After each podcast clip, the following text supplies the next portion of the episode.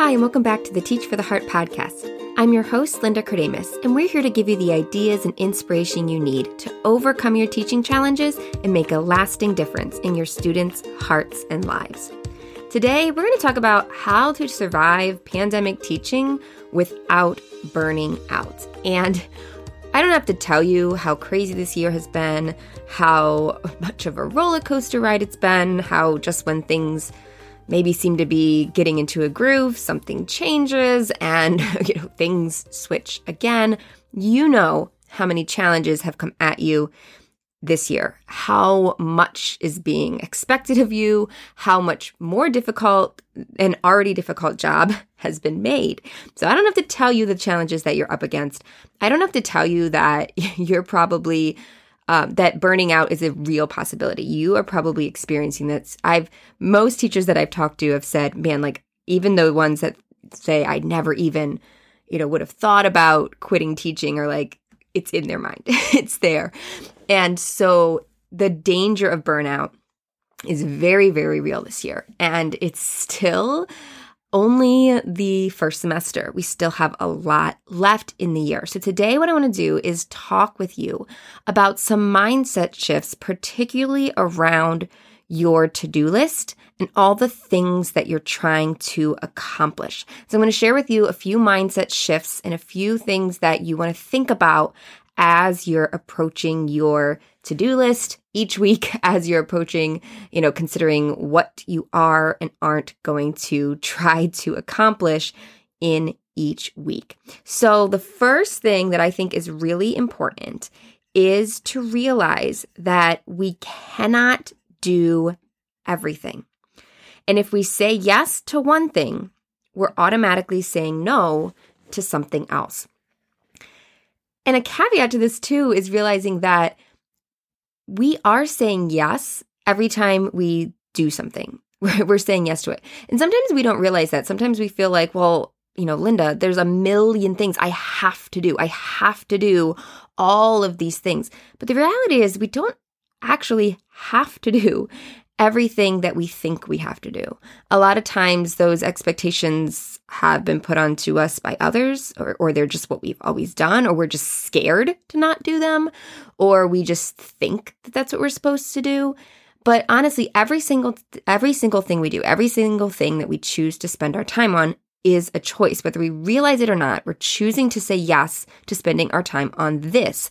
And that by definition keeps us from something. It keeps us from spending that time somewhere else.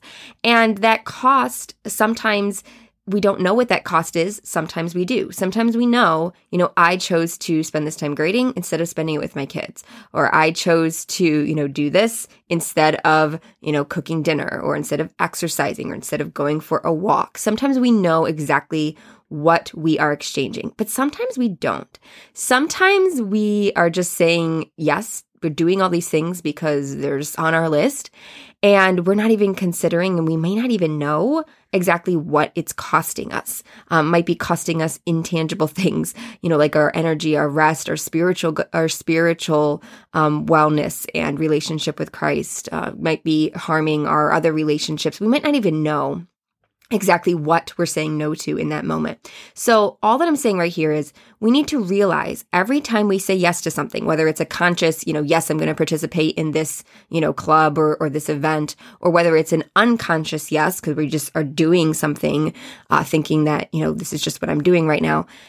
Conscious or unconscious, every time we say yes to something, we're saying no to something else. And we simply cannot do everything. So you might be saying, Linda, okay, what is the point of this? The point is we need to be more intentional about what we're saying yes to and choose to say no more often. So whether it's once again an actual decision, I'm going to do this, you know, be involved in this, yes or no, or whether it's that unconscious, that unconscious decision um, that needs to become conscious where before maybe you just you know went down your list you didn't even think about everything on it and sometimes you're thinking you know what? No i'm not going to do that right now or i'm not going to do this at all. I'm going to skip this this week. It doesn't have to happen.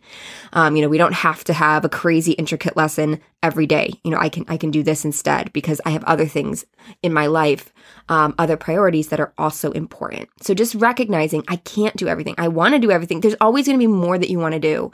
And so recognizing i can't do everything and being intentional about what we do choose to do. All right, that is number one. Um, realize that you can't do everything, and saying yes to one thing is saying no to something else. Number two, focus on what matters most okay so this is the next the next logical step here if we're thinking okay linda how do i know what i should be doing and what shouldn't be doing you need to identify what matters most to you both personally and in the classroom. So, both in and out of the classroom, what matters most to you? Um, so, in the classroom, you're thinking, what are my key priority priorities for my students this year? What if I if I get to the end of the year and think, well, if if we only got this done, or they only had this skill, or they only had this experience, I would say I would be happy. What is that? What is that most important thing in the classroom? What are your most important things in your life that matter most to you?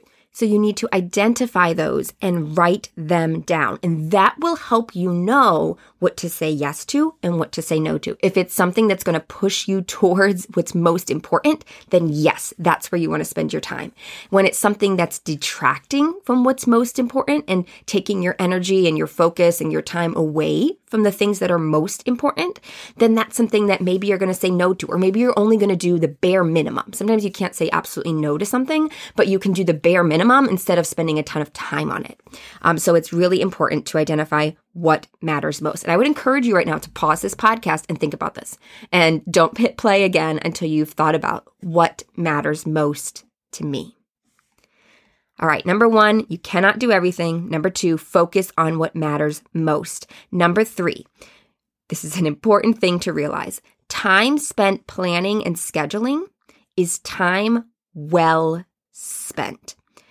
I was just talking to you about how a lot of times the decisions on what we are going to do are kind of unconscious. Or uh, you know we're just like okay i guess this is the next thing. It's just whatever like pops in our head or whatever's on my to-do list. But we want to be more intentional about it because it's not about getting more stuff done. It's about doing the right things, doing the most important things that are actually going to make a difference towards your things that matter most, right? So oftentimes we think that I don't have time to plan or schedule. All right. You think I'm so busy. I don't have time to sit down and actually plan, you know, what I'm going to do today or what I'm going to do this week. I don't have time for that. But the reality is that if we spend a few minutes, you know, 20 minutes sitting down and planning my week, this is what, these are my priorities for the week. This is what I most want to do. That is time incredibly well invested because you are going to be more effective than that entire week rather than getting distracted or just spending time on things that don't really matter because they just are what popped in your head or what seemed urgent at the moment. You can push more of your time towards the things that are actually going to move the needle, that are actually going to help your students, that are going to make a difference in your personal life. Um, so when we take time to plan, that helps us spend our time on the right things rather than spinning our wheels on whatever catches our eye in the moment. So if you don't make a habit of planning your time and planning your schedule, I'm going to really recommend that. Like I said, you're going to feel like I don't have time for this. But if you take set a timer, take 20 minutes, um, and just say, okay, I'm going to plan my next week. I'm going to plan what are my most important things that I need to do. Um, then that is incredibly valuable. And we're actually putting together a workshop that's going to help you do that. It's coming in January, so stay tuned. I'll definitely let you know when you have details. But in the meantime, just simply getting on a sheet of paper, doing a brain dump, these are all the things I feel like I need to do, and then looking at it intentionally. Okay, which of these are the most important? I'm going to identify that. So don't don't ask yourself like what do I not have to do? Say what of these are the most important uh, that I'm going to say a clear yes to.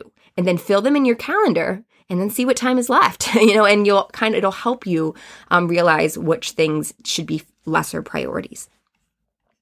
All right, so we've had three mindset shifts so far. Number one, realize you cannot do everything.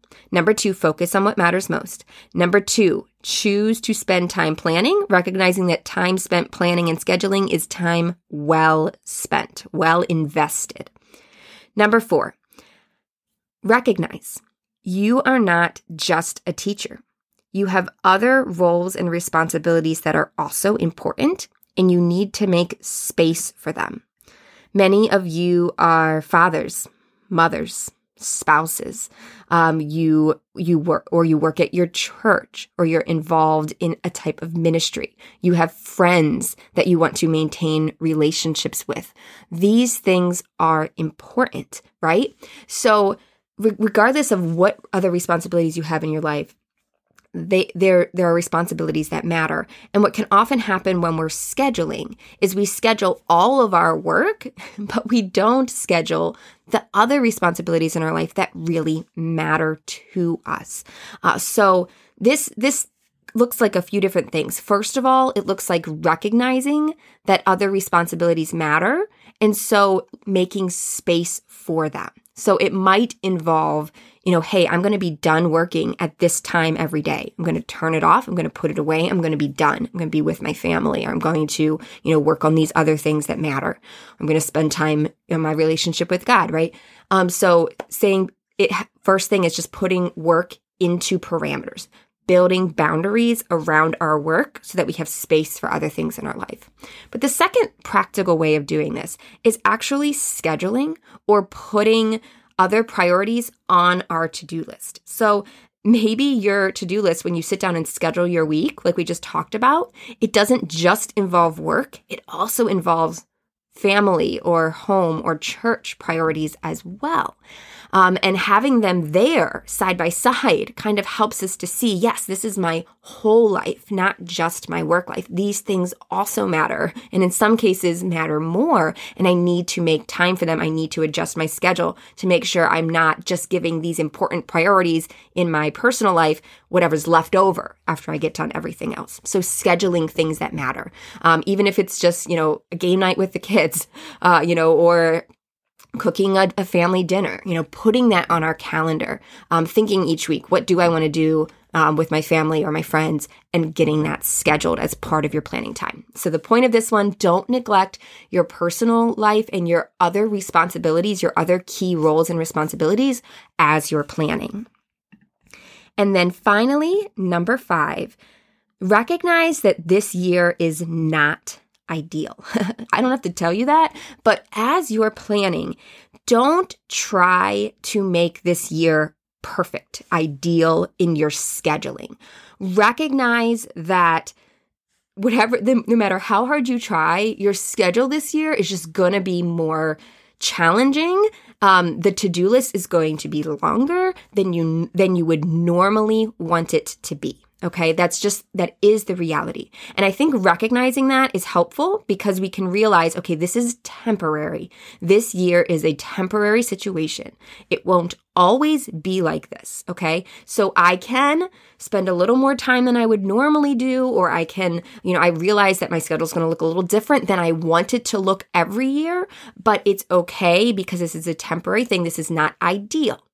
But this is the key to this it has to be sustainable. You have to ask yourself, is this schedule I'm putting together for myself sustainable from now through May? Because we don't know what the spring is going to look like. We, we just don't know. So you can't be going at a pace that's so frantic.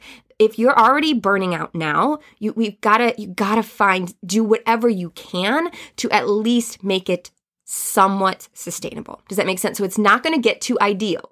It's not going to get to like, this is exactly how I always want my life to look. It's just not going to happen right now, but it can get close. So don't make your goal ideal because you'll just always be frustrated, but make your goal sustainable. I got to get to a point this year where it's at least sustainable. I can at least imagine making it to Christmas break and then coming back and making it to spring break and then coming back and making it to the summer. I can I can imagine surviving at this pace. That's what you need to shoot for. Okay? A pace that is sustainable, that you feel like yes, it's going to be a marathon, but I can do it. I'm not going to I'm not going to have to give up halfway through. I can make it through this marathon if I go at this pace. And then um, I'm going to adjust and try to make my ideal schedule um, as things return to hopefully some semblance of normality or at least a new um, sustainable routine. So I hope that these ideas have been helpful for you. Um, we're going to compile them into an article at teach4theheart.com slash 157. This is episode 157. So if you go to teach4theheart.com slash 157, you can find all of them there. And then, as I said, we are working on a special system. It's going to be called the Tame Your To-Do List System for Teachers, where we're going to flesh out a lot of this. You know, we talked here about the mindset shifts. So if you're thinking, Linda, this sounds great, but I'm still a little fuzzy on exactly what this looks like, exactly how it's going to work, stay tuned. Um, we'll be bringing this system to you in January. And so I'll definitely be um, giving you more details as we finish um, getting it set up and ready to go. I'm going to really help you flesh out what does this actually look like to sit down with your to-do list and to organize it, to choose what matters most. How do I let go of the things I don't really want to be doing? They're not really moving the ball, but they're a requirement. You know, how, how do I handle that? Um, we're going to be talking all about that in our Tame Your To-Do List system for teachers. So stay tuned for that. Well, thank you guys again so much. Thank you for all the work that you're doing every single day. Uh, let's take just a moment to pray before we go. Father, thank you that you are good no matter what we are facing. You are there with us. You offer your strength. You offer your energy. I pray that you will help us to trust in you. Help us to go to you with our questions when we don't know where we should spend our time. Help us to ask you. Help us to bring you into that conversation, to rely on your Holy Spirit to guide us um, each moment and each day. And I pray for each teacher, Father, that you will give them uh, wisdom, clarity, energy. Um, help them take what they've just heard. Uh, and I pray that you will cement in their mind the thing that they need most to change about how they've been thinking or how they've been approaching their schedule um, bring them clarity in knowing what to let what to let go of of what they um, just heard and what to let go of of what's on their to-do list and just please father guide them um, give them the energy they need and help them um, be able to um, make it through this year in a way that is um, healthy um, for them personally and is glorifying to you. We thank you so much. In Jesus' name we pray. Amen. Well, thank you guys so much. If you found this episode helpful or our podcast in general helpful, you can do us a few things to help us spread the word. Number one, you can leave a review on iTunes or Spotify, um, telling uh, other people why you enjoy the podcast. Uh, number two, if you're not subscribed to the podcast, you can subscribe in Apple Podcasts or in Spotify, and that helps more people discover it as more people are subscribed to it. Um, it moves up in the rankings and more people can find it. And then number three, simply tell a friend about it. Um, share this um, episode or share the accompanying blog post at teach4theheart.com slash 157 with a friend or fellow teacher. Well, thank you guys again so much. I look forward to speaking with you again soon. In the meantime, keep growing, keep trusting. You really are making a difference.